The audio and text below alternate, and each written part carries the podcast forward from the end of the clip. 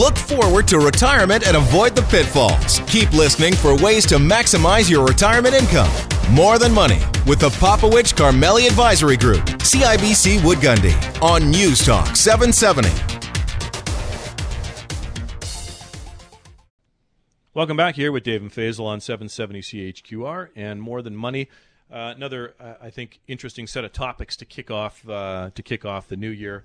And since we are in RSP season, although most people are thinking about contributing, there are lots of people that should think about withdrawals this year. Yeah, and I like Jonathan's key points. You know, it's a tax conversation. Yeah. It's about lo- understanding your your tax brackets and how much income, and that's forecasting, and that's that part at the beginning of the show. I was talking about understanding your numbers. This is part of it. You know, yep. there's understanding where your your tax brackets are. If you know the twelve thousand dollars he was talking about as the first 12,000 is tax free. Yeah. You know, if you've got zero income and you've got some RSPs, taking out $12,000 tax free is not a bad idea considering what the income treatment will be in the future. So there still needs some planning around that, Dave, and I think that's that's part of it. And people are making these types of decisions um, by just looking at one piece of the bigger pie or one piece of yeah. the entire plan or situation. And I think where people get um, boggled down is all uh, they're, they're, kind of siloed or they have got these blinders on saying let's talk about tax and that's it.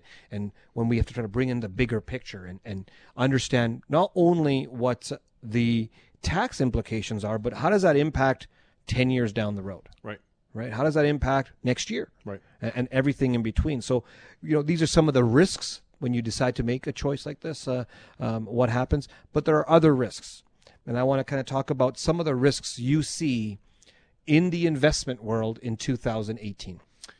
Um, you know, it's interesting. I think, I think in addressing that, um, I'm not sure that the the general global risks that I would point out are going to be fundamentally different than last year. But but here's what I'm going to say from an investment perspective. So let's just set aside, you know, whether or not North Korea and the U.S. are going to have an armed conflict, or you know, Iran is going to create a problem. Whatever. These are these are there.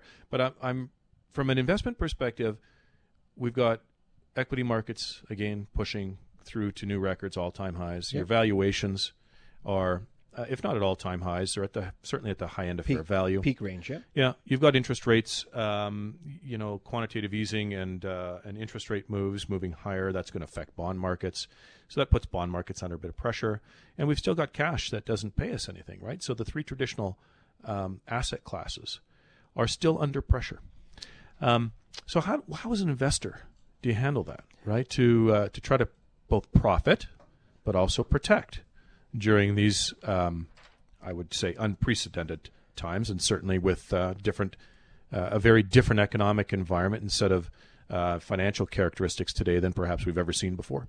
I was reading a few reports um, on on the economy and some of the the forecasting that's going on uh, mm-hmm. from some of the key key groups that we look at, and all I would say are in favor that the economy is still growing. Yes, all Great. are in favor that there is still growth out there. And so it looks like it's going to be a good year at this point in time. Now, what are some of the risks that I think are different in 2018 that were not there in 2017? One of the risks, and I'm not talking about war. I'm not. I'm pushing that aside. Mm-hmm. That's on the table for sure. It's a, it's a risk, but it's not a high risk in my, my top three. It's probably third in my top three list. I think the number one risk that we could be facing in 2018, and it may be a small probability, let's call it, you know, one in five or a 20% chance that inflation is underestimated. Mm. Fair enough. Yeah. I think that there is a, a risk mm-hmm. that these numbers of inflation may move faster. Right. So there is a mechanism that we look at called the velocity of money. And we've been looking at the circulation of how money has been moving.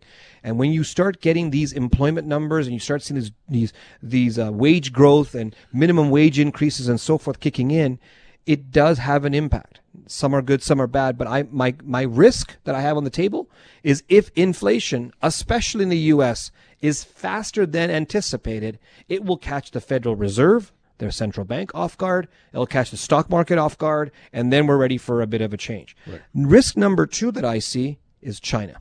If China slows down faster than what we than we see, we've got a problem here too because they're they're the growth engine of Asia at this point in time, and so we've got a concern. We have to be prepared for that. you know, I'm not saying, you know, ring the alarm bells and put everything in cash. What I am saying is you need to understand what the risks are for 2018 when you're investing. And if those types of risks happen, look at the downside of your portfolio. And are you comfortable with that downside? Because if you are, fine. If you're not comfortable with that downside, and put it in dollars, don't put it in percent. People say, ah, ten percent drop, big deal. Right. Uh, but if you've got a you know a million dollar portfolio and you're down a hundred thousand bucks, how do you feel about that? If that's going to concern or or raise flags or make you lose sleep, you might want to reassess that. So have that conversation with your investment professional. It's very important. Yeah, I think so. And and Ray and so we've talked a lot about planning on this show, and maybe let's leave it on this note: is plan for a range of outcomes right? So when you're putting together your investment thesis, come up with your base case, but take a look at if you're wrong. And if it's better than you think and worse than you think, what what are the expected uh, implications of the portfolio, and and plan for a range of those things. Uh, and I think that is that is sage advice over time. It certainly will apply this year, given you know the set of risks we're facing and also the asset class pricing and some of the pressures that those traditional asset classes are facing.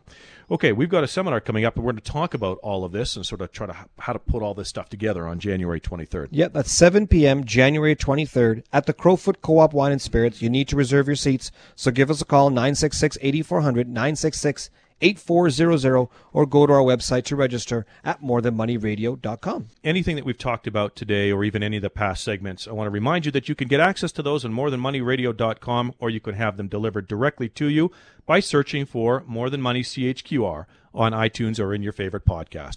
Well, next week we're going to kick, uh, kick off a special series where we're going to be looking at divorce, retirement, and how your financial situation could be impacted We'll have several experts on the topic join us for this series, and it's all going to start next Saturday, January the 13th, so tune in for that. Thanks for tuning in to another edition on More Than Money on 770 CHQR.